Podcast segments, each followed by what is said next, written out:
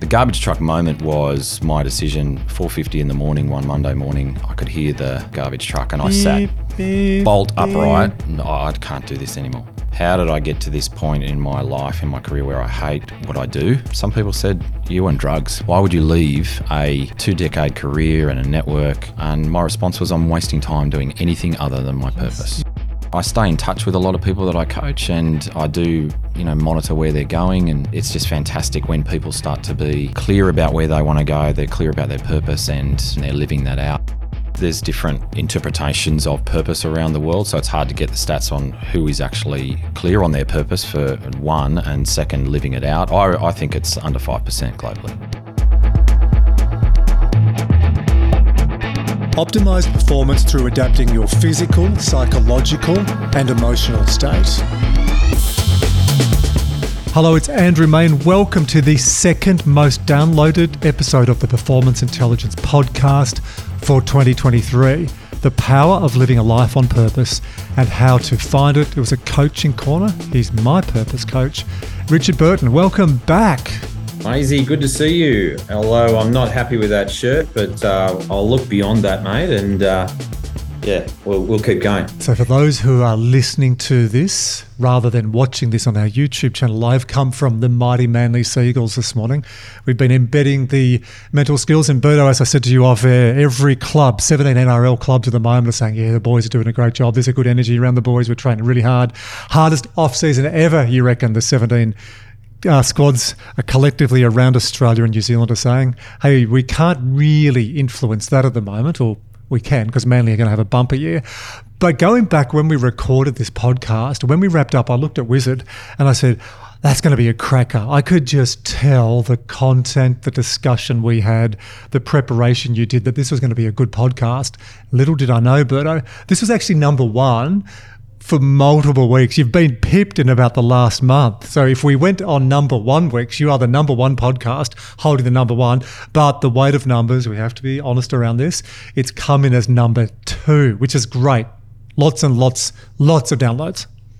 That's absolutely fantastic. The fact that um, it resonated with people, you know, it was a really enjoyable process. Uh, as you said at the time, it's doing a podcast is something that really crystallizes your thinking and you know, it certainly did that. And um, the fact that it resonates or has resonated with people, uh, hopefully it's made a difference. You know, I'm, I'm really glad about that. And I'd like to thank my mum who uh, listened to it 48 times. So uh, maybe maybe influenced the results. I don't Your know. mum, I think we've got to do a shout out and we'll make sure he listens to this. But brother in law, Matt, hello, Matt. I know he has shared it with his network as well. And I think he was a little bit surprised because you know, when you know someone, you have that recency effect. You go, oh, shit, my, actually, my brother in law, I, I see him all these times at family functions he actually knows his shit when you listen to someone at a different forum rather than around the dinner table. So shout out to brother-in-law Matt. Hey, uh, you you mentioned something then the preparation, and I did say that to you because we caught up and had a couple of coffees. So for anyone who hasn't listened to this, and there's a whole lot of new listeners, Berto, who haven't listened to you, which is why we're doing the top five over summer. You are my purpose coach, and listen to the full episode after this. Uh, high level, I was at KPMG getting paid more money than ever thought I would earn I wasn't miserable, but I wasn't flourishing. So you helped me articulate my purpose. Listen to the podcast for the rest of the story, and you'll find out what an impatient loser of a client I was to start with. When I, I thought I'd meet with you on Tuesday, have my purpose on Thursday. But when we did preparation for this podcast, I pressed you to have clarity in your message and content. And I've got to say, you delivered.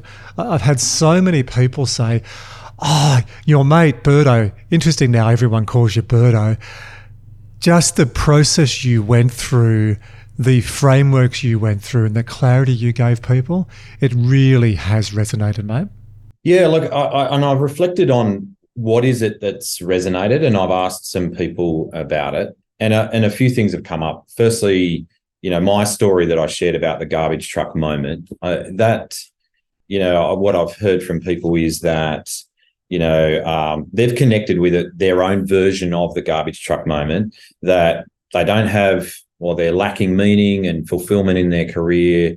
You know, why is that? And so each person seems to have a version of that. Uh, so that's good. The second uh, thing that I've heard back is that, I mean, we, we all have careers where we're investing 45, 50 years plus uh, in this thing uh, called a career So we're all challenged by that question. You know, what, what am I doing with my life? Am, am I making a difference? Am I contributing? So that, so I think that's part of the reason. Um, and the third, you know, I, I go through the, you know, you certainly challenge me on uh, the levels of career and as a um, model.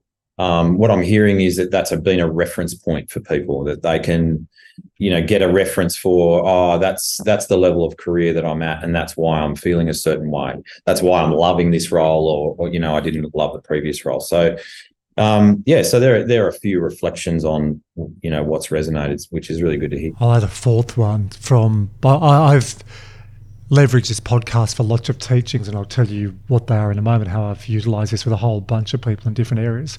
The sim has really resonated. That we've we've all got a sim card. So your story, I'm telling you your story, right? So just just sit there, champ, and nod along. Listen to me tell your version of your story. Uh, but to jog your memory, or for anyone who's listening to this the first time, we all have strengths, we all have interests, we all have motivation. The way you unpack that and the analogy, it's like a mobile phone, it has a SIM card, it's unique to you. That's really helped people listening, and, and, and I've adapted, I always reference you but when people are coming up with a purpose, it's their purpose because I think they've often been influenced by our purpose is to influence shareholders and make the best of return for the bank. But it's like, ah, that's not your purpose. That's the bank, the consulting firm, the telco. So that uniqueness around all of us having our personal sim, I know that's resonated with a lot of people. Yeah, no, it's great, and and it's a framework that hopefully helps. Um, and really, when it comes down to it, and I talk about a definition for purpose and uh, you know, you'll have to listen to the podcast to to hear that definition, and hopefully it helps. But it but it is a, really about if we want to design our lives um, to to have meaning and um, in a, in a career, we really need to understand our unique design. Um, and that's really the essence of when I actually understand my design, how I've been built uniquely, then that points directly to my purpose. So. And you're going to get all that in the rest of the podcast. Hey, there's a an open loop, two open loops I've got for you. One is coaching clients and other work because I did I dangled the carrot, didn't I? And I said, "Hey, Berto, come on my podcast. It's going to be good for your message." And I hope because this was early in the days, I, I, do know now there's been a real bounce in a bunch of people that have come on the podcast, and that makes me really proud because I love you know, seeing people who invest the time come on, share a great message with our audience. It's nice to see that there's some return back. So you have been contacted by a bunch of people. Yes, definitely. And and the thing about that is, and I've worked, had the opportunity, and very thankful to you, Maisie, for it, with some people that came ready to work.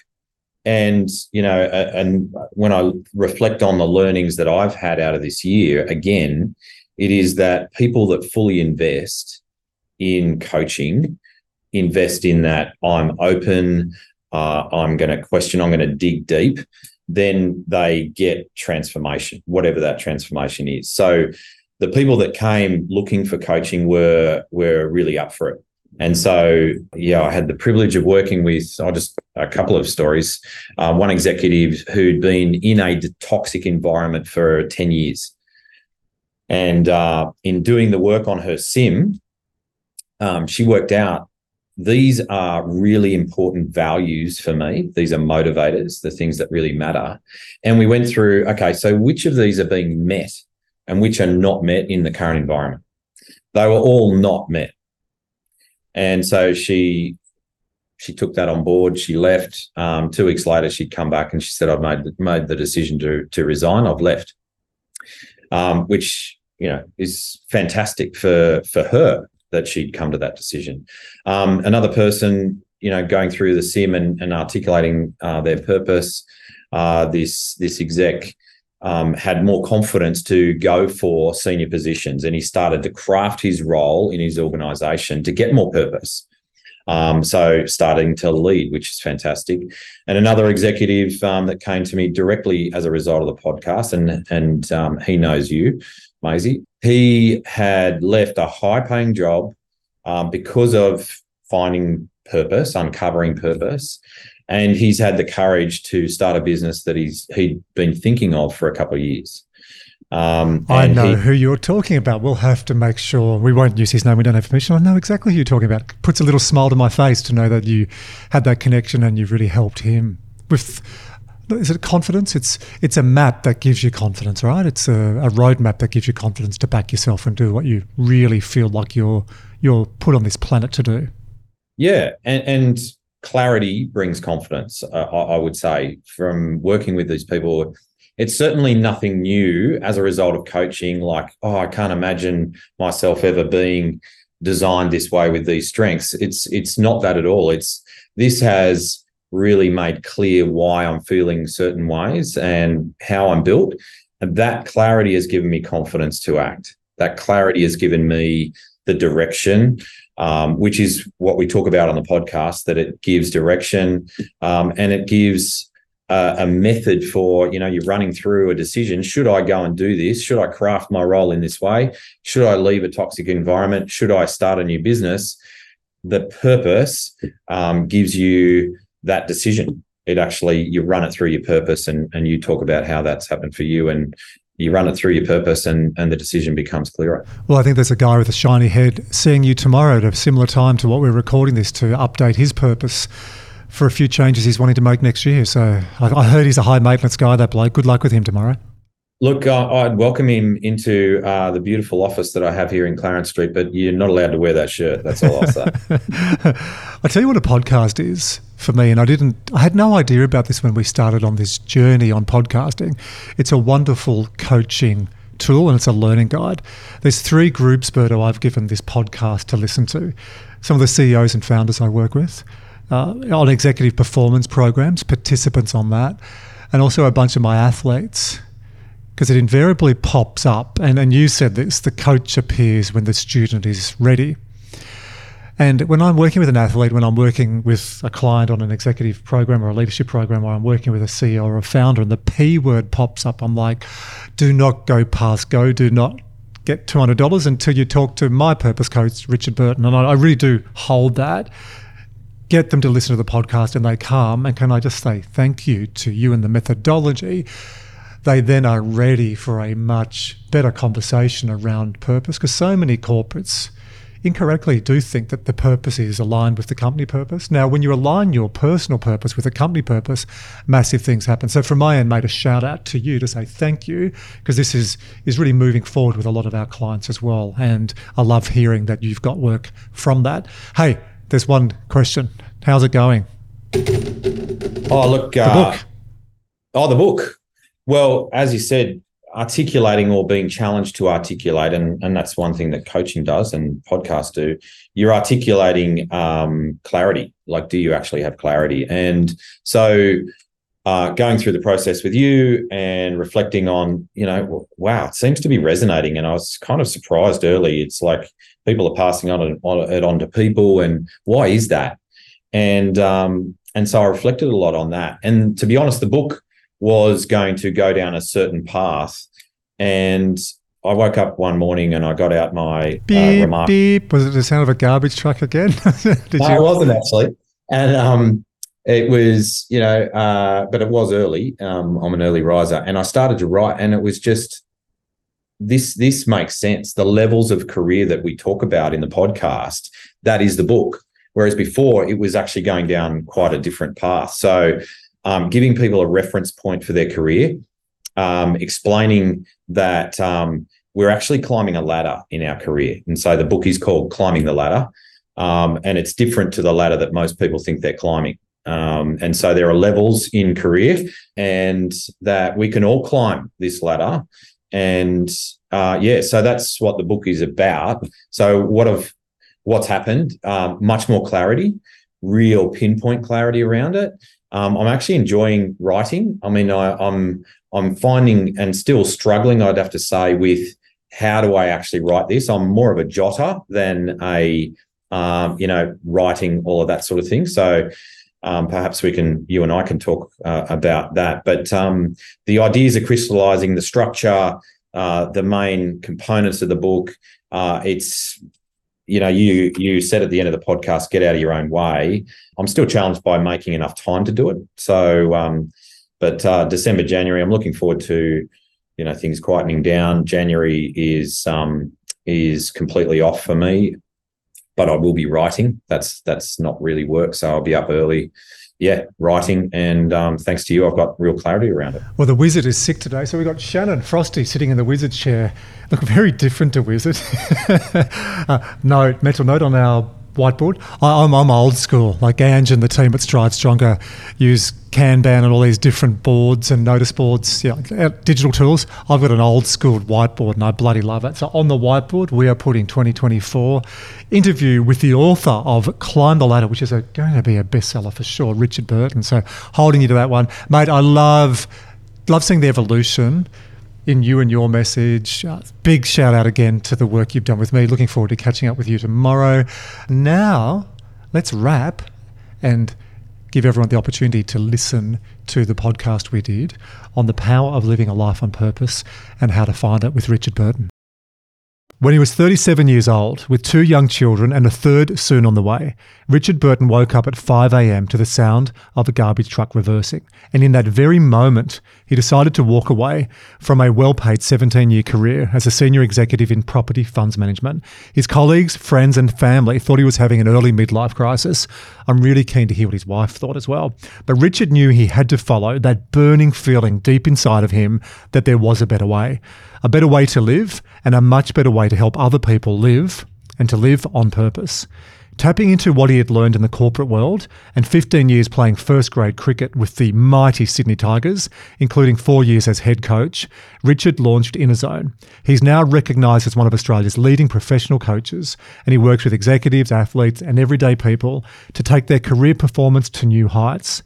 Innerzone helps people to design or redesign their careers based on a method that helps uncover purpose.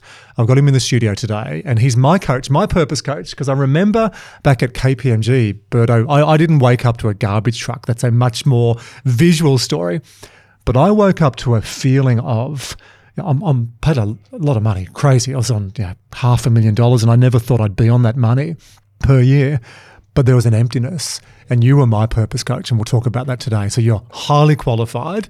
Uh, my personal experience is you really help me make decisions, or you help me decide my purpose. I now make decisions on that. I've got to play back a few things for you. So welcome to the podcast. Yeah, it's great to be here, Maisie. Thanks very much for having me. Now, on purpose and mission and vision and values, we could be here for hours. I've put a, a rough frame together to keep us on track. Number one, I'd like you to define at a high level what, what, why is it important and what are values, vision, purpose, and mission. Number two, we'll talk more about your story. Three, I love the three levels of career. I don't love the stats that 71% of people are highly disengaged. So we'll talk about your three levels. Four, why is there this engagement problem? Last few years, it's been this great resignation. It's bullshit. It's not a great resignation. It's an engagement problem, or it's people are not on purpose. We need you, Berto.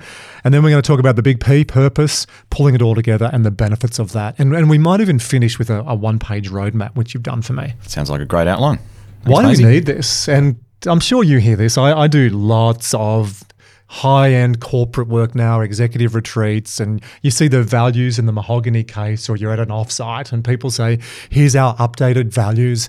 And then you see people aren't living them from day one. So give me the definition. What are values, vision, purpose, and mission? And I think corporates around the world, you know, there's there's purpose statements, vision statements, mission statements, and I found that they're all very confusing. And what what is a vision statement is actually a mission statement, and, and all that sort of stuff. And I suppose a lot of what I'm going to talk about today is around the individual and helping them to think these things through. And so, if you had a piece of paper, uh, if you can imagine that in the bottom left hand corner is purpose. And that's why do I set out in a particular direction? For my life and my career. So I'm speaking about the individual. So the purpose is why you do something, and it sets sets the direction. The vision is where do actually where do I want to be in the future? What does that look like, feel like? What do I want to have in my career, in my life? Um, what are the things that I want to be achieving? What are the things I want to be doing? Okay, so that's a, a lot of that is about dreams. Mm. You know, that it's people very, have. It's aspirational, isn't it? And people sometimes yeah. mix the two up. It's yeah. connected, but they are different. That's right. So, bottom left hand corner, why do you want to set out in a direction? Draw a line to the top right hand corner. That's vision. Okay, where do you actually want to go? In between that is mission. That's how are you actually going to get there? How are you going to live? What are your values? Values are what what are the things that really matter to you, and what do you believe about that? So someone who uncovers a value, it needs to have a belief behind it. So if it's care, oh, well, I believe all people matter.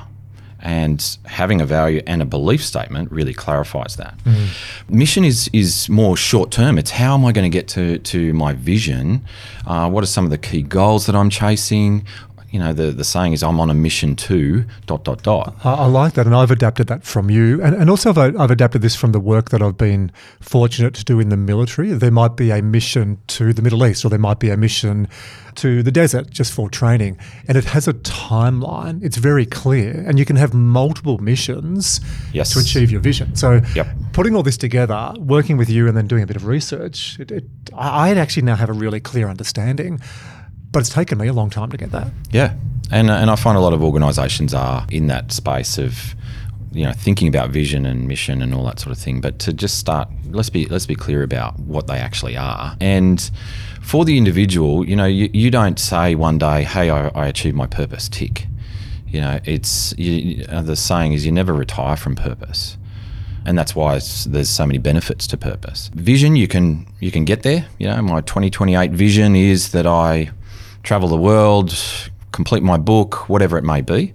Uh, and short-term goals, obviously, your mission, you can tick that off and, and continually change that.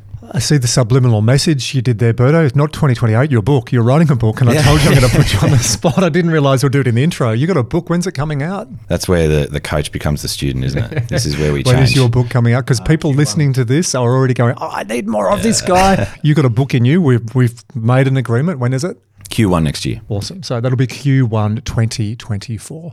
You'll be able to get the book with the one page plan. What we will do is we'll put an example up on the website on Great. andrewmay.com and people can see that template for a one page plan. And we'll come back to that. So, I've got a clear outline of values, vision, purpose, and mission. And you can do multiple missions to achieve your vision, but the purpose is like your compass or your, your GPS that gives you the coordinates and makes such a difference. And then the values are the behaviors you follow every single day. I've seen this so much in the in the corporate world, a bit in sporting world, in, in some teams as well. Here's the the values or the behaviors, and then you watch somebody do something totally different. So that's when the brochures and the behaviors don't match. Yeah, when you get a high performing team or an individual that's totally on message, on track, it all aligns. Yeah, and I love the work you're doing in sport. You know, it's not only the expectations of behaviour around values, but what will be accepted. Yeah, I had the opportunity to, to tour uh, the USA in 2004, and one of the key questions we asked organisations in this study of talent was, "What do you do with a rainmaker if they don't align with your values?" And some organisations were really clear. We leave them because profit's bigger than anything, Birdo. Profit. We want you know money and cars and parties. Really interesting. Some were really clear. Well, the values win. What do But you do in a team of 11 with a 12th man? And let's say you have a bowler, and let's say maybe they're doing leg spin, and, and let's say that their behaviour is outside of the values of the team. Do you keep them on the team to win games for you, or do you turn a blind eye to it? Yeah, well, that's the decision that teams need to make, isn't it? What will be accepted and what won't be accepted in the team. But out of respect for that individual, we'll keep moving. Move on. Yeah, yeah. All right, so let's go into your story a little bit more. And I, I do want to, I want to double click because I've never asked you this, but what, what did your wife think, say, do, feel, react? Because when you've got two kids and a third on the way, and then you leave a high paying, stable job with big career options. You would have had global options with the companies you were working with. And you suddenly go, I'm going to chase my inner why. Or you maybe didn't say that, but you said there's a restlessness and I need to discover that. Did she flip out? Uh, no, no, she didn't. She was, in fact, I mean, for nine months, I didn't share how much I was struggling in my career. The garbage truck moment was my decision. You know, 4:50 in the morning, one Monday morning, I could hear the the garbage truck, and I sat bolt upright, and I was just, I can't do this anymore. How did I get to this point in my life, in my career, where I hate what I do, and it, it had got to that stage? And the decision when I sat there with the, my head in my in my hands was I've got to be honest. I've got to be open about how I'm feeling because I'd hidden it for nine months. Mm. You've got a family. You know the the temptation is well I've, I'm the breadwinner. I've, I should have this all together. I felt felt a lot of shame around that. And I think there's a lot of men and women who've had that feeling and they've done nothing about it. So self awareness is is one thing, knowing it. Yeah. Self regulation and acting on it. I know so many people who bottle this up and then they get to late 50s, early 60s and they leave the career and they haven't been on purpose and they're the walking grey. They look grey, they wear grey, they drive grey cars, they have grey personalities, they have grey relationships with their kids. What was different for you? Why did you just go, I can't do this anymore?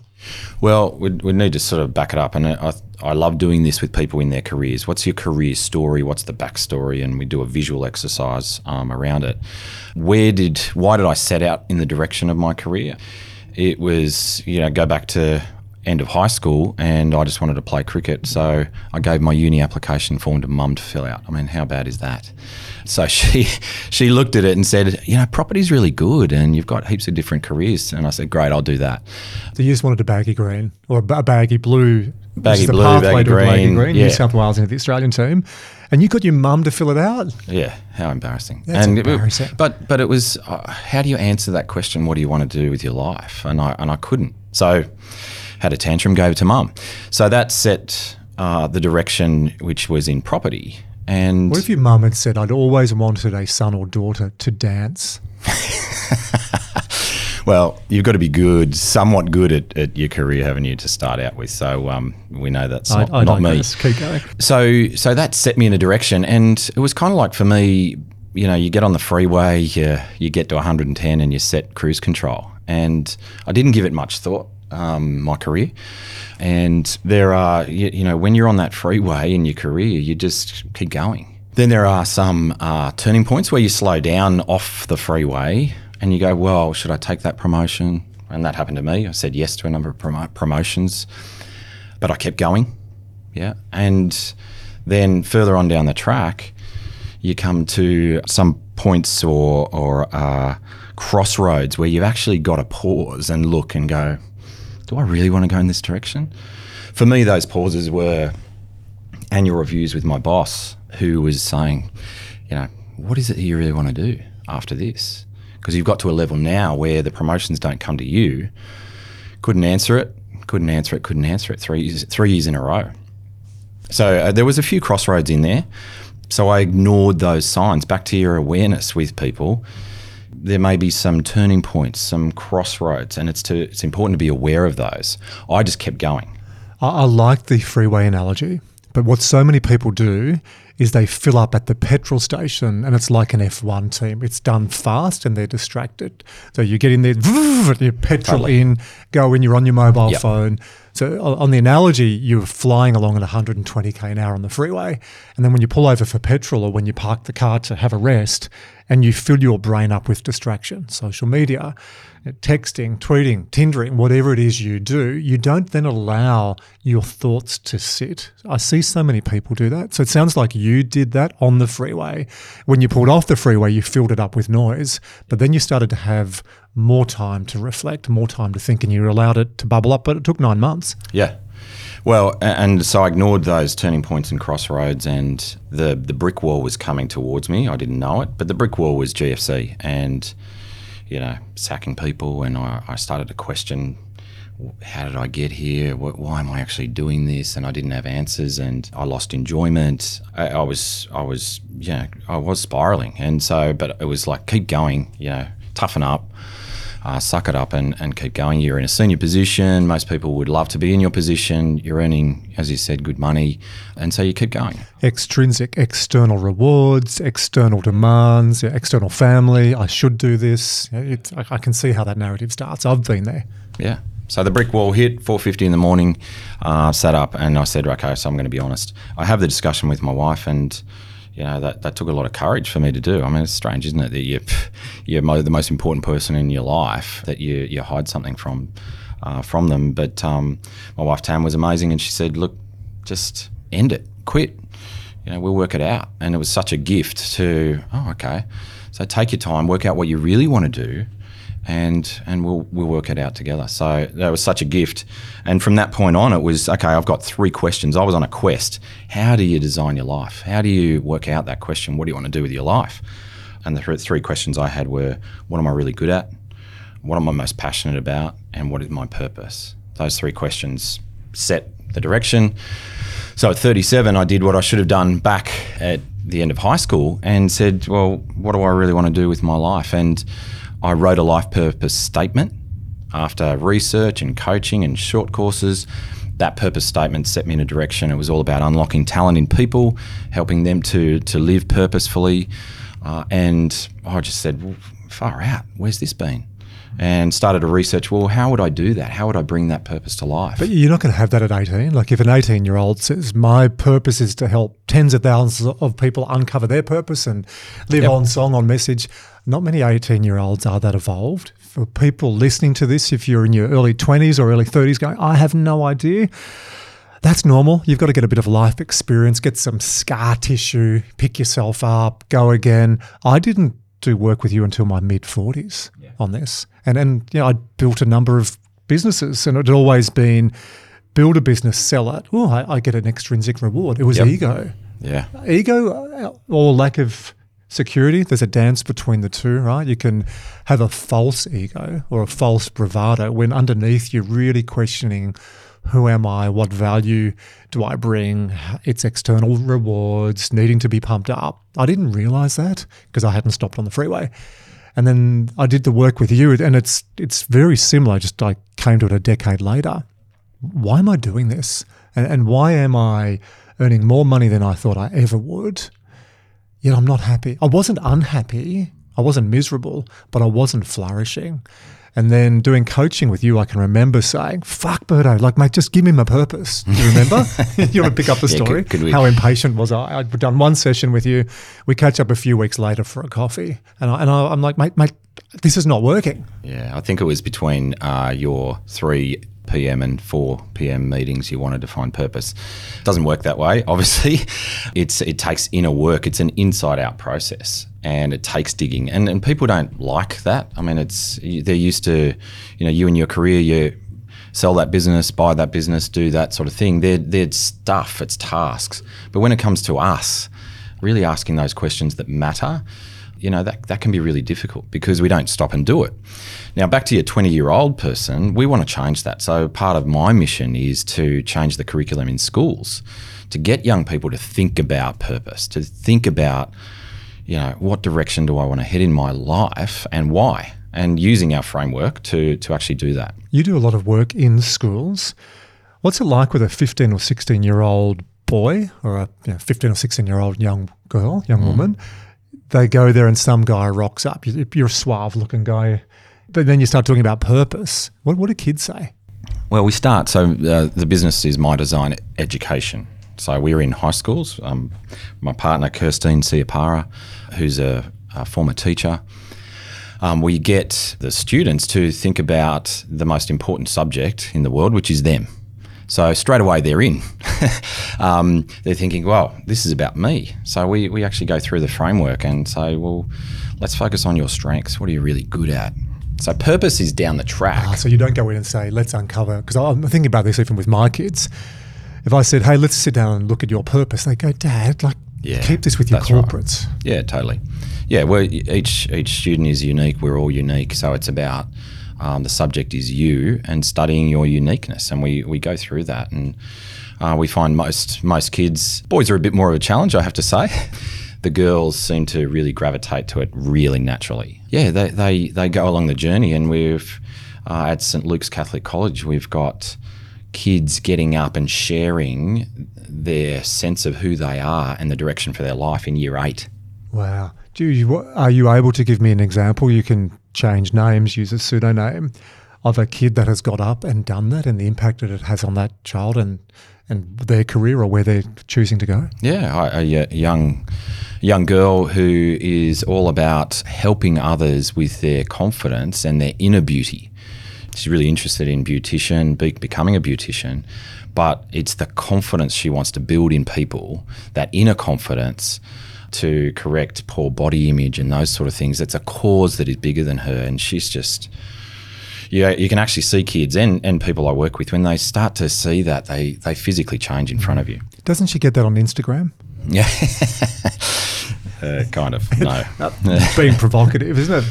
Lovely though when you see a young person, a young adult, to stand up and do that, that's that's a gift to give that person because listening to this, and I'm sure everyone else is doing something similar. You go back to when you were that age, Mm. 15, 16. I had big hair, really skinny, and I just wanted to run. You had hair? I had hair, big hair, like much bigger than yours. You would have been a great I'll show you a photo. It's hilarious. Wiz, you saw at my birthday recently, there were photos up, and everyone go, "Who's that guy with the big hair?" But I had no idea at that age. Yeah. But it's it's about getting students to articulate who they are. Now that's that level of honesty that a lot of us, you know, they are looking within. They're getting taught a method of pausing and looking within and articulating who they are. When they're doing it in front of their, their parents, their peers, we get them to do it in front of a panel of experts, you know, from from different corporate fields. So they all come in and they're blown away but the growth that people go through is is just amazing. So it's not so much about get your life purpose statement perfect, but it is about being open and sharing who you are, and and that's a really powerful thing. When you look at your week, or uh, we'll go a month, or go a bit bigger, and you do work with executives one on one and with executive teams, you do work with people on transition when they're moving to another career or wanting to go to another career. You do a lot of workshops, enterprise level workshops, and then you do work with kids and children. When you look at your diary, which bit do you go, oh, that I can't wait for? Uh, Don't say which bits you're not looking forward to, because I know yeah, there's, there's bits in our diary, and, and I know with what you do, you are on purpose. Yeah. But you know the bit I'm saying, which is the bit yeah. that really floats your boat. Well, it's a combination of two things. It's it's helping someone going through redundancy or they're lost in their career. They could be of any age, and being there for them is is a real privilege because you know I'm saying to them, well, they've they've just got the news of redundancy. It's complete shock. I'm going to be your coach. I'm going to be with you through this period, uh, and good things are going to come out of it. And I'm going to I'm going to help you. I love that, and it gives me an ins- insight into people's lives. And so then you go into the school classroom and you can see, you can draw a connection with the two. You can see where people's career can end up. And then in the classroom, you can start to mold and shape young people's lives to think from the inside out. So those two, when I, you know, I love that. That's not work. You know, it's not work at all. And We had a coffee about 10 days ago talking about this. And part of behind the scenes with the podcast, especially if it's content like this that we could go for hours, I like to catch up with a person, whether it's face to face or virtual, and just have a little bit of a roadmap. And then I find I don't waffle as much and we have a nice, tight conversation. It's good for the guest as well. We had coffee up the road from my office. And a lady walked past and she said, Richard. And you said her name and she lit up, you lit up. And I actually thought, oh, wow, is this one of Birdo's exes?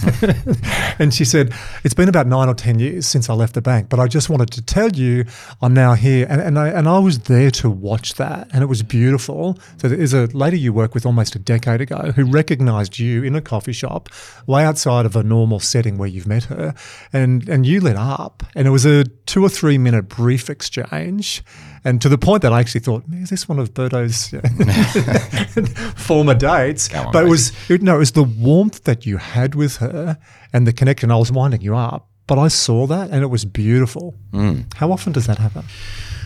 Well, I mean, you are there at a really important stage in people's lives. It's a turning point, it's a crossroads, or or it can be a brick wall for people. So I think it stands out in their mind, and um, so it, it is a beautiful thing to be there at that time. And you know, when people are very emotional and strangely. I actually love that. I love that period, and, and I don't mind people being emotional in front of me. But um, how often does that that sort of thing happen? I mean, I stay in touch with a lot of people that I coach, and I do you know monitor where they're going, and uh, it, it's just fantastic when people start to be you know really they're clear about where they want to go, they're clear about their purpose, and um, and they're living that out, and that's that's that's such me- so meaningful for me. You've told me recently about the three levels of career. I really Yeah. like that model. What it shows is so many people, I believe 71% are actively disengaged. So if you're listening to this and you run a large organization, a CEO I caught up with yesterday, Berto, he's got 7,000 people. And let's say he's listening to this. He has got in that 7,000, what's that, 5,500, 5,600 who are actively disengaged. what are the economic impacts of that? What is the turnover?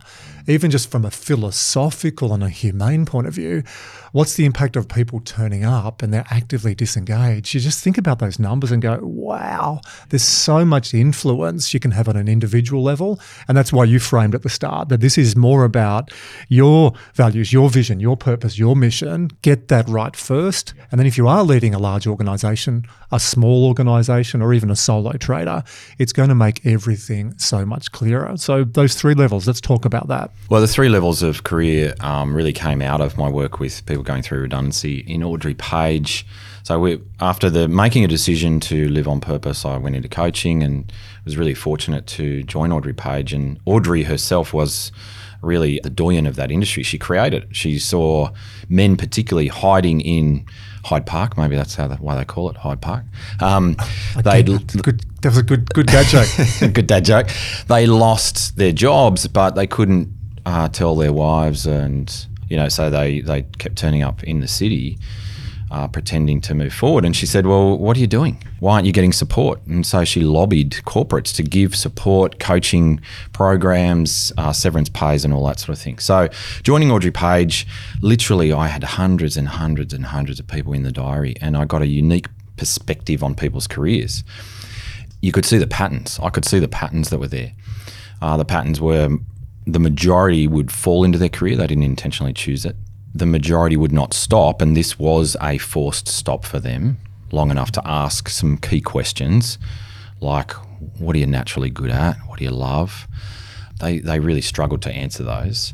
And the third is that when people are going through the, this transition, their method of designing the next phase of their life is to look on, seek, and hope. And to just fill the gap. I was on a job, my title was this, it was this industry, I was paid this much money. Oh, let's do a search of the other three banks, the other three consulting firms, the other, insert, insert, insert not a lot of creativity. I've seen this so much. People leave a bank, they leave a consulting firm, they leave a telco, they leave an FMC, they leave a insert, insert, insert to go to a competitor. It's really exciting for the first three months. New car park, everyone's nice to you.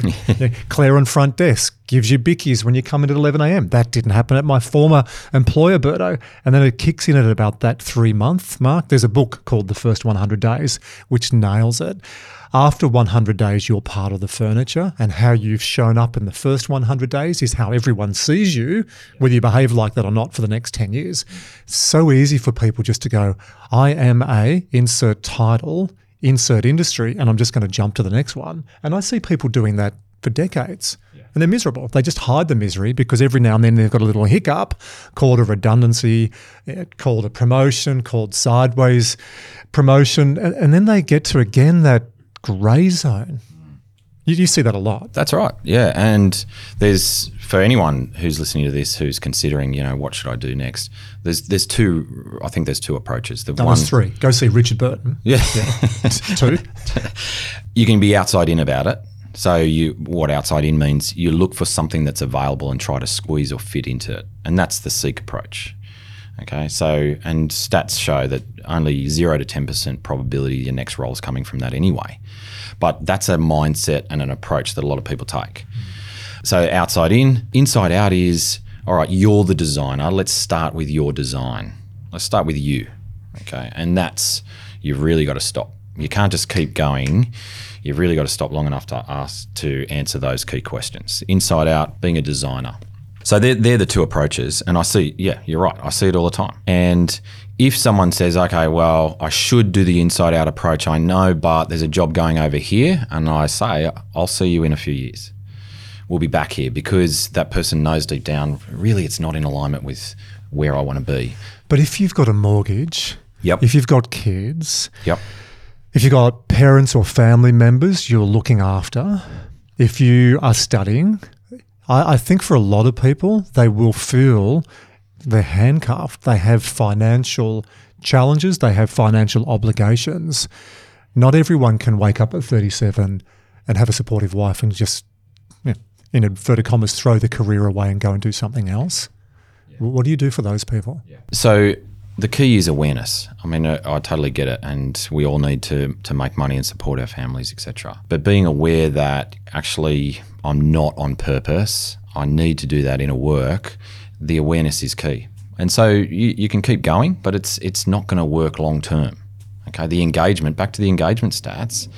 You really want to be engaged in what you're doing. So back to your question on three levels of career. So the the first level is what I call maintenance. You know, you are earning a living. You're turning up five days a week and having parties on weekends, and then you do it all again. You've got a job. You're supporting your family, and it's. I'm not criticizing that at all. As I said, we all need to do that, but you're at that level one. Okay, and what most people will, say is, "I don't mind it, and I'm not bad at it." So being aware of that and the, the stats around that globally, and Gallup do this uh, state of the workplace um, survey every couple of years. In 2022, 60% of people were emotionally detached or not engaged. Okay, so that's that's that whole presenteeism space, and so they're in that maintenance, maintaining uh, level of career. Eleven percent are so disillusioned uh, they're, they're called miserable. Now, I don't want that for people. I don't want them to be not engaged or miserable. Uh, and so, my encouragement then is to go to level two, which is mastery, where you're thinking about what do I love to do? What am I good at?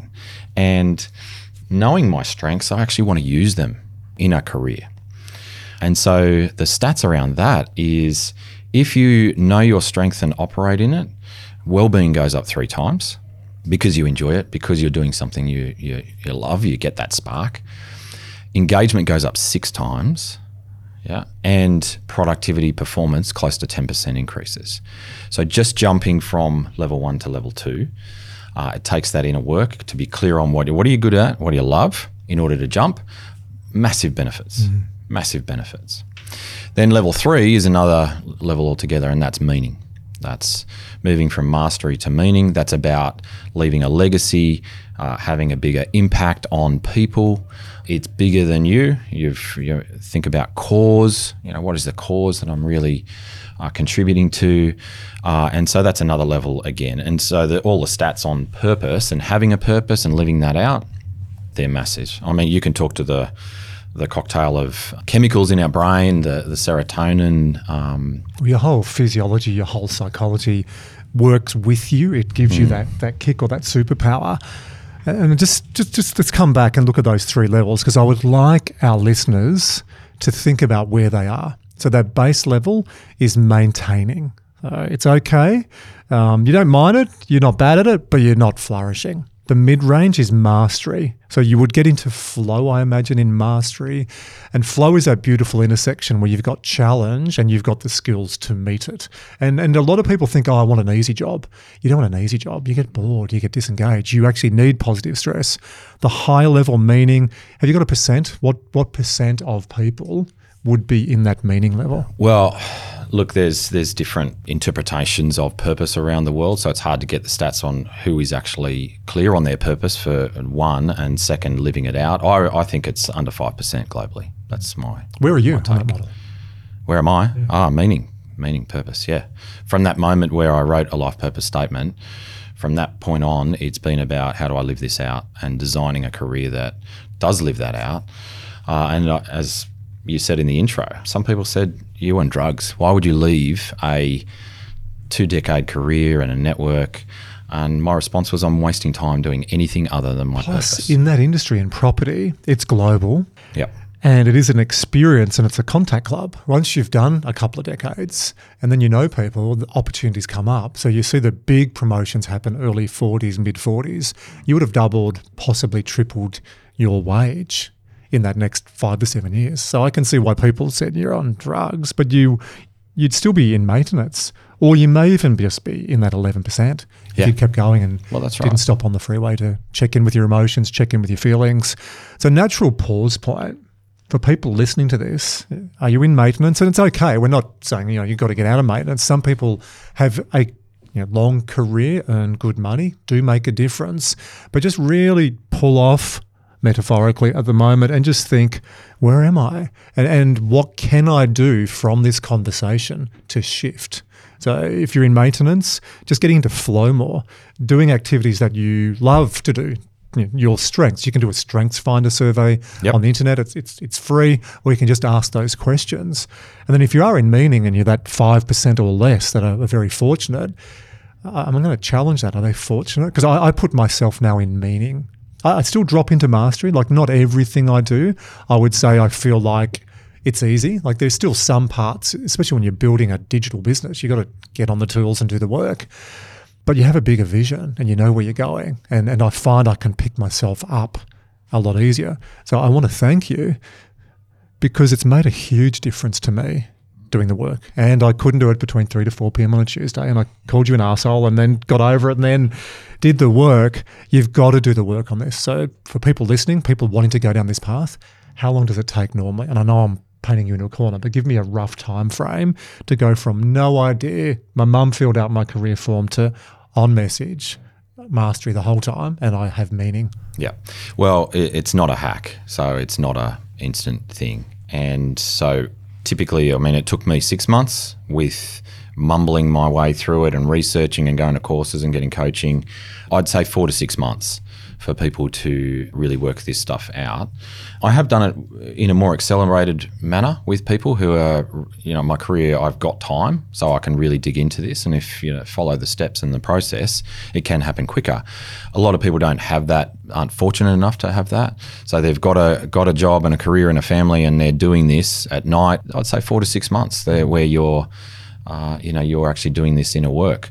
I'd like to change the the meaning, the percentage. That's something that I really want to change from people that may feel fortunate to stumble upon their purpose to actually being intentional and find uncovering it. What I call uncovering your purpose.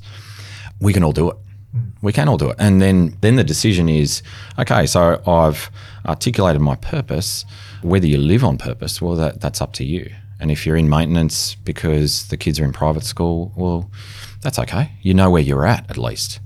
And, and we'll talk about purpose. But before we do, I've got to give you a quick story. I caught up with Reed Mahoney. Reed's now the captain of the Bulldogs, and Reedy was at Parramatta Eels when I worked there. And uh, there's a couple of players that I'm still doing some one on one work with while I'm at the mighty Manly Sea Eagles. I, I still do some one on one work with Reedy. So this is know, no secrets. And I caught up with him two days ago. We had coffee just downstairs here. And he's updating his purpose now. So I've got an NRL player, 23, 24 year old young male, who's sitting down with me saying he's upgrading his purpose.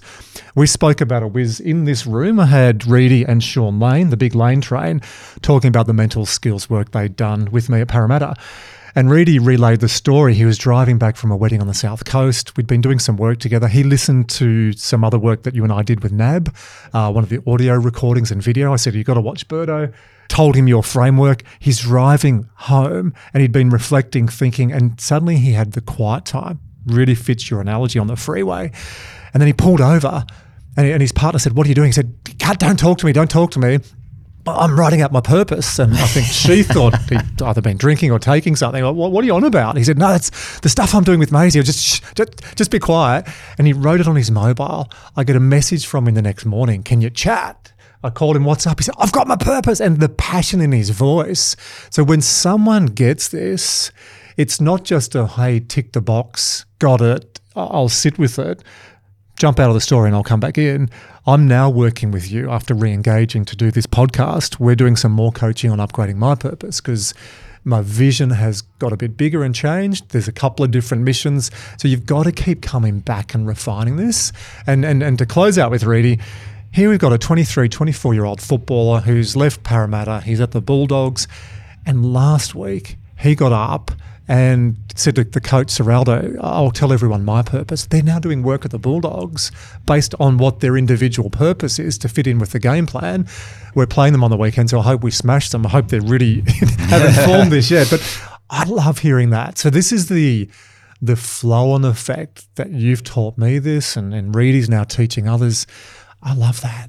Well, as a Parramatta fan, the fact that Reed was listening to me and now doing purpose is blowing my mind right now. We'll get So- you some Bulldogs tickets. Yeah, they they, they, I don't stay, need they play. Bulldogs No, come on, they play it. Yeah. Uh, it's now called Commonwealth Bank Stadium as well. We'll I'll get ready to get you some tickets. But doesn't it show the pur- the power of purpose? He was he was excited to tell me this, and he's excited because he's done the hard work, and he actually said to the players, "You can't just do this straight away. You got to you got to do some hard work on it. Yeah, it's not a hack." And and I just, I wanted to tell you that because this is your vision. It's empowering other people to be clear on their purpose and then they help others. So your teachings, without even realizing it, are going to mean that your football team gets buried by the Bulldogs at the end of the year and it's all your fault. It's awesome. Oh, the mighty eels will, will be okay but but it is it's amazing and it's and it's when you think about high performance and i know performance intelligence is um, you know what, what this podcast is about. It, it is high performance. You know you're tapping into something that is really deep meaningful. Your performance can only go up. You know getting into flow performance but the health benefits are, are all there. The stats are around people having healthier lifestyles better nutrition better sleep more longevity, seven years longer average that people are living. So there's ma- amazing. Uh, Well, I, I did the research, and doc, Dr. Tom went deep on the book in MatchFit when we talked about Connect again, based on the work I'd done with you, and I write about this in MatchFit. But we looked into the research, three overwhelming reasons why anybody listening to this right now, Richard Burton, should spend some work, some time clearly articulating their purpose. Number one, you said that you live longer, about seven years. Number two, you bounce back, you have more resilience having a clear purpose absolutely helped me in 2020 when I'd left KPMG. I'd been going my own business for nearly 18 months. It was going well. We lost over 90% of revenue in that first year of COVID. You know, no live events, no high-end face-to-face leadership programs, no face-to-face coaching. Purpose helped me get through. So number one, you live longer. Number two, you bounce back. And number three, you earn more money because you end up doing work that's in your sweet spot and you make more of an impact. You attract more people and you get paid more money. So I can't think of any reason why you wouldn't do the work. Yeah, I've heard you talk about it as a compass. So particularly when there's you know going through COVID and you know do we do this part of a business? Do we do these new activities? Purpose is your the clarity that you get is your decision maker. One author uh, says if you put a decision through your purpose, it should actually make its own decision. It sounds like you did that through Oh, that well, period. Yeah, I'll give, I'll give you another example. That's you know, back to the Parramatta, your your loved sporting team. When the opportunity came up to put in for that, so at Parramatta were advertising, and I'd spoken to one of the uh, management in there and said, "Look, we're, we're looking at this. Your name has popped up." And I had a preliminary discussion. Then I went through an interview process. At the very same time, a mate of mine who's a two-time Olympian, not in my sport, not in running, a different sport, and he was starting a business. I haven't told you this story. He was starting a health and safety business. He'd had an experience before being part of our business, not starting it himself, but coming along, and that business had success. And he wanted to put a team together. And he said, Look, Andrew, I've identified you. You- You've built and sold a few businesses. And I said, Mate, I've bumbled my way. He said, No, no, come on. You've got some skills. And I said, Well, what would you like? He said, I'd like some of your time as a mentor and to help him put the business together. He said, I'd like to tap into your contacts uh, and especially some of the work you've been doing around presenting and speaking as a, a spokesperson. So we spoke about it. We had three or four meetings and I ran it through my purpose after it was uh, the third meeting because the money, the opportunity, and he's going really well. So I'm, I'm happy to see that his business is flourishing. And then I ran the the compass through my purpose on getting back into sport as a mental skills coach. And there was a bit of self doubt because I'd been doing it in a smaller scale. Can I go in and do a sporting team? And have I got enough experience on change? I've got 20, 25 years. Have I got enough experience working with individual athletes? Like, I was an athlete since I had hair. So I just had to catch up with the story. But my purpose that you helped me define, and it's changed, but I'll give you my old purpose waking people up to a better way of living, working, and leading so that they reach their full potential. And when I ran it through my mate's health and safety business, it was a hell no. And when I ran it through, do I want to go and work with a team that has been getting to the finals every year for the last five years and gets bundled out with an expectation or a perception they don't play under pressure? Absolutely, yes. I now make major decisions in all parts of my life and I run it through my purpose. And it's it's a compass. Yeah, that's so good. Isn't it amazing? And, and I know if I'd gone in with my mate, I would have got three or six months and then be thinking, fuck, like, why have I done this? I had the niggling feeling knowing that this wasn't juicing me. And I've done it because of ego, I've done it because of external needs or trying to support other people and think I have to be a nice guy. It's a game changer. Yeah. And so people might be thinking as they're listening to this, do I need to articulate my purpose? Well, the questions would be, do you have a clear direction?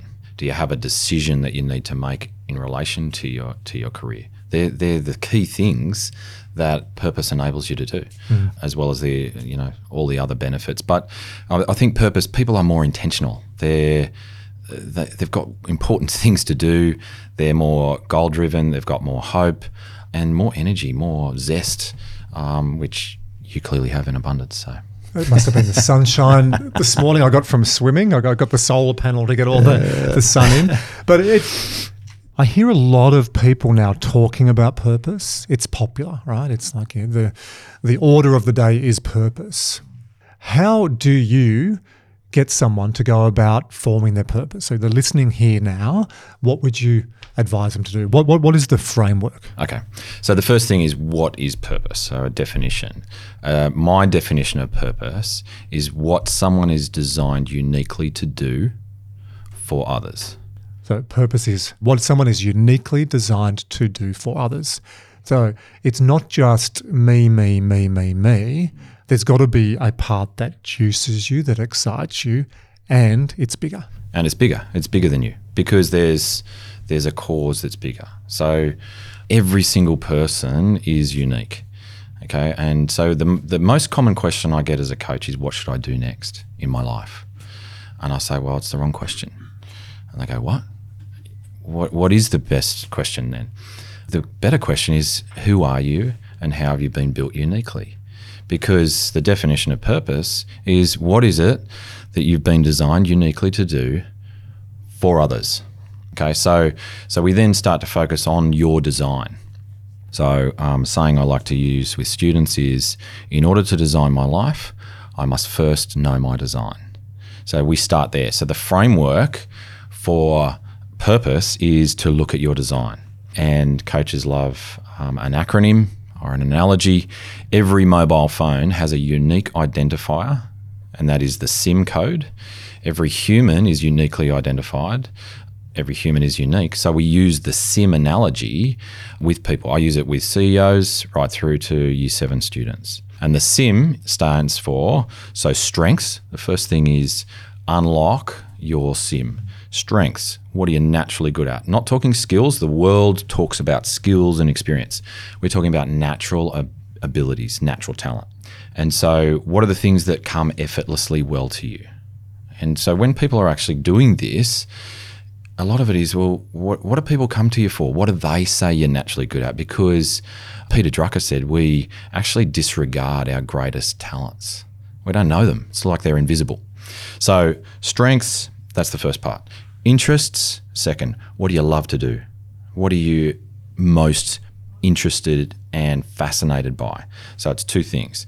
What are the activities I love? Speaking for you, energizing people. Uh, what are the topics that catch and capture your attention?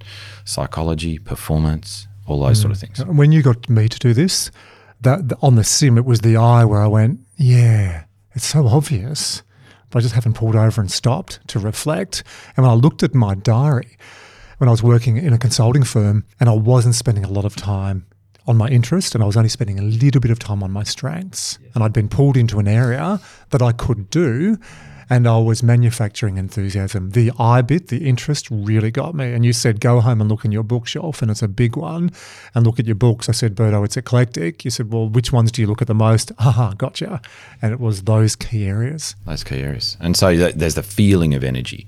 In strengths, there's a feeling of effortlessness. Mm. Okay, so then energy. So that's interests.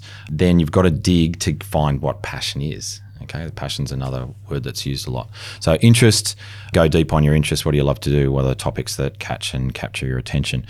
The M is motivation. So, what really matters to you? These, this is the area of what drives you, or um, intrinsically, what really motivates you values, beliefs. And so you end up unlocking S, I, and M. Okay, that's the starting point. So I call that phase unlocking. So that's the first part. The next part of this is activating. So when does your sim actually activate? When do you feel your best, perform your best? And you'll actually notice that the S, I, and M are coming together. Okay, so that's the the parts of flow. So if you look in your week where when when are you in flow, where nothing else matters and you're just being yourself, you're in alignment. And flow for me is it's in you're operating in alignment with your design. It's just coming naturally. You love it. It's effortless. It's easy. And it doesn't feel like work. You don't look at the watch and go, oh my gosh, it's this early or it's this late or it's this weekend you just you, you feel like it's what you're meant to do. Feels like yeah, you're meant to do. I'm I'm meant to do this. It's that feeling, and so that's that's activating. So first is unlock, then activate. The next is articulate. So what is your purpose? Now you've looked at um, your SINM and where it comes together. What is it that uniquely contribute to others and the impact of that?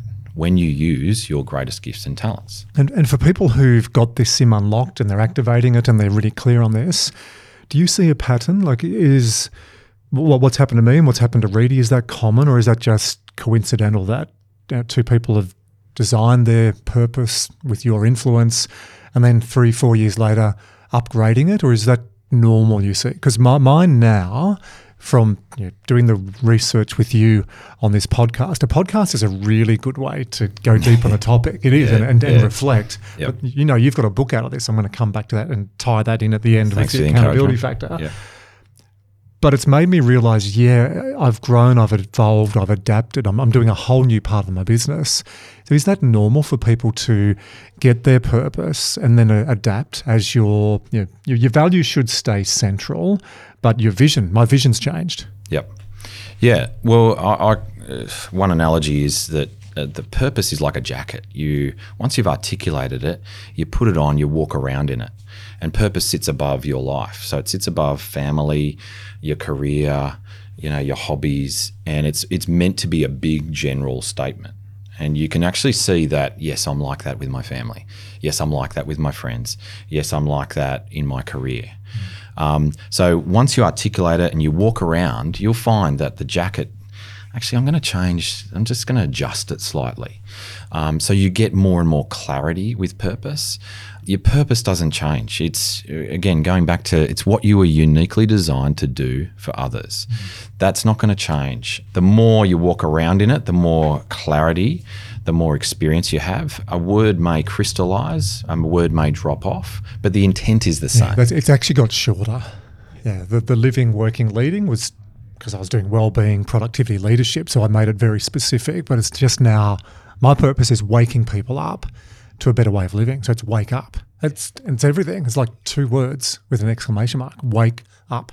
So that's what's crystallized. And you're literally on morning shows, so that's what helps if you know And joining us to talk about up. energy and productivity is Andrew. Oh, g'day, guys. I'm a bit of an afternoon to an evening person. Yeah. Uh, Michael Gervais, one of the world's leading psychologists, talks about purpose on his Finding Mastery podcast. And he says that purpose needs to have three factors. Number one, it needs to be bigger than you. Number two, it needs to be future focused. And number three, it needs to excite the living daylights out of you.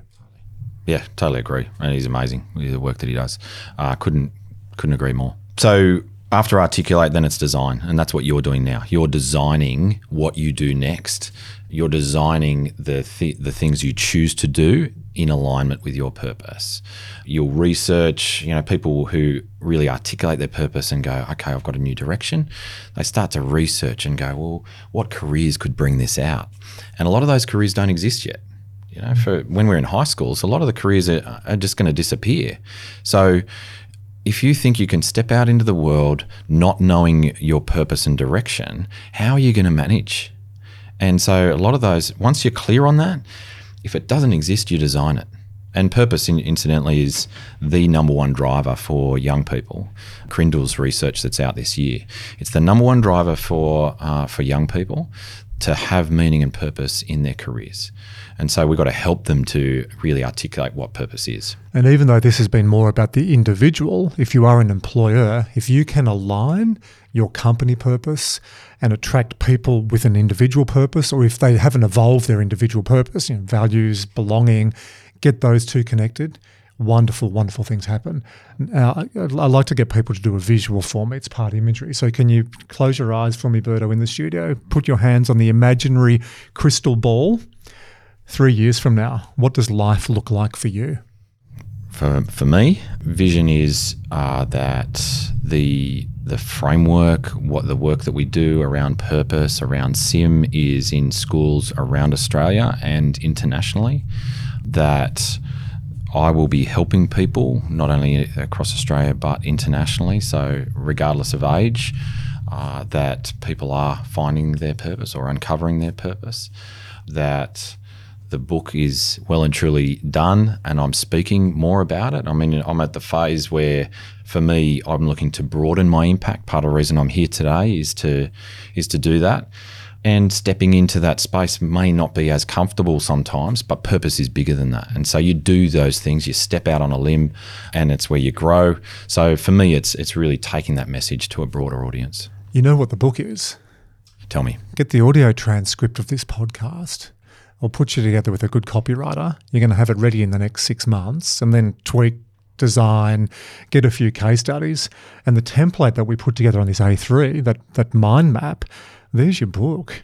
And this, you talk this is about, where you're coaching me. Yeah, I am. Yeah, this is the, this is the payback. you talk about your story, waking up to a garbage truck at 5 a.m. or 4:50 a.m. and then the conversation with your wife. Then you talk about the problem, reach the problem. It's a problem with kids. It's a problem with adults. It's a problem with organizations. It's a problem. Uh, there's the problem statement. There are three levels of your career. You'll have a diagnostic. Are you in maintenance? Are you in mastery? Are you in meaning? That'll go to your online platform. They'll get a score. I can see you smiling now. there's a lot of science. Go to Gallup, go to Mark McCrindle. It's all there. And then help people with the compass because we've all got one inside us. It's called a SIM strengths, interest, motivation. Couple more case studies. Get out of here. Mic drop. You are good. You are good. There's your book. no, I, it, that excites me, and um, the just the thought of a broader audience, people picking this up, and actually, the the key part of my my purpose is to transform the way people see see themselves. Because when they do that, and they actually see their unique design, they can uncover their true purpose for life, and that's what I'm about. Forget we're even recording.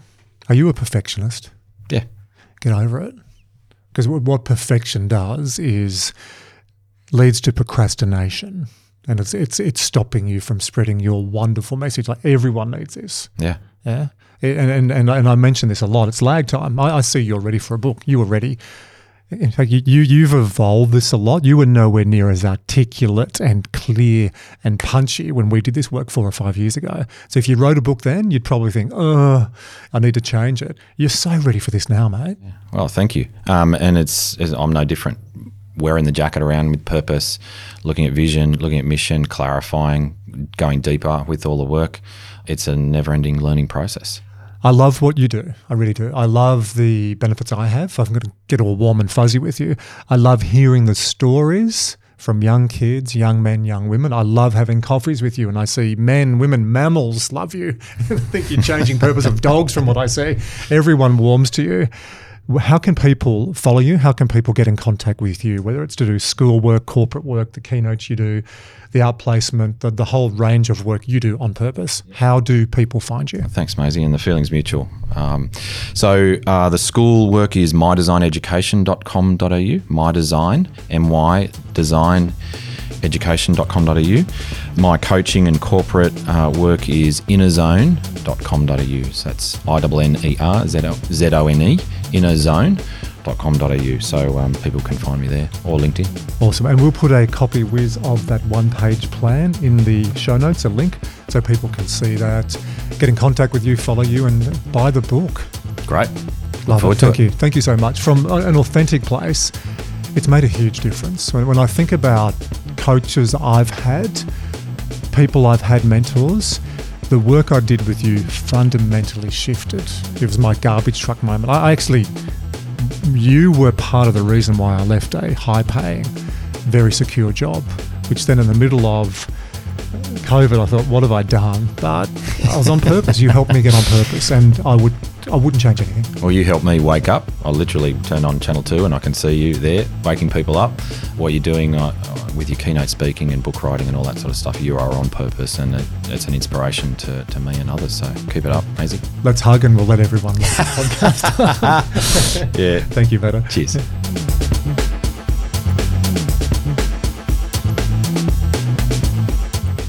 Hi again, it's Andrew. I hope you enjoyed that episode with Richard Burton. I really did, and I did on two levels. First level was seeing Richard and the evolution that he's made. When I first worked with Richard five years ago, and he helped me uncover my purpose back then, his framework and his teachings, he was starting, but five years later, it's really evolved. There's a methodology, he's worked with so many people, and I love seeing him own that space on purpose and career. And there were so many rich stories, even after we finished recording, we realized we could have spoken another 30 or 40 minutes just about case studies.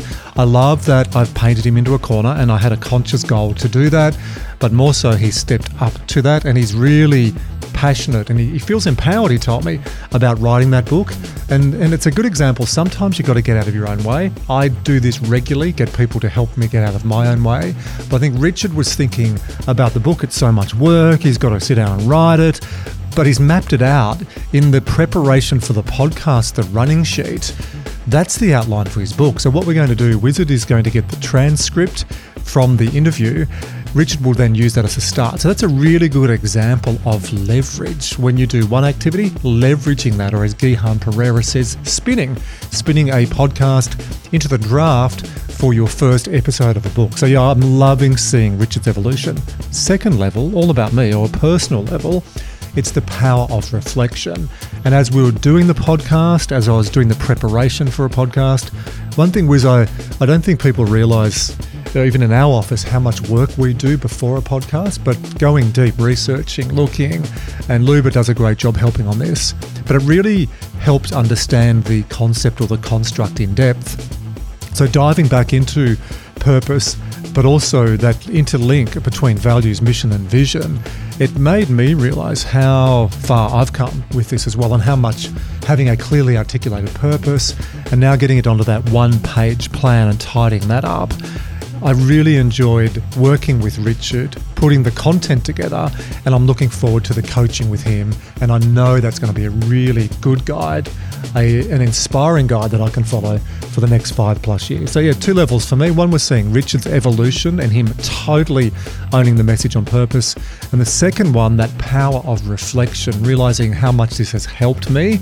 And I can't emphasize enough if you haven't worked out what is your mission, what are your values, what's your vision, and the big P, what's your purpose? Do the work, spend the time, it'll have massive payoff in the years ahead.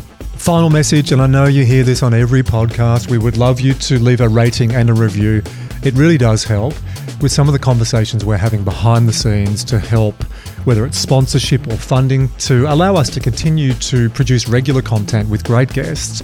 We'd love if you could give us a rating and review. And I always think the same when I hear someone say this, I'll go and do it. I've started doing it recently. So we would love if you could please go give us a review, do a rating. And also, if you like this episode or any other episodes, share it with a friend or a colleague because we really are passionate. We're really keen about growing the message, and you can help us do that.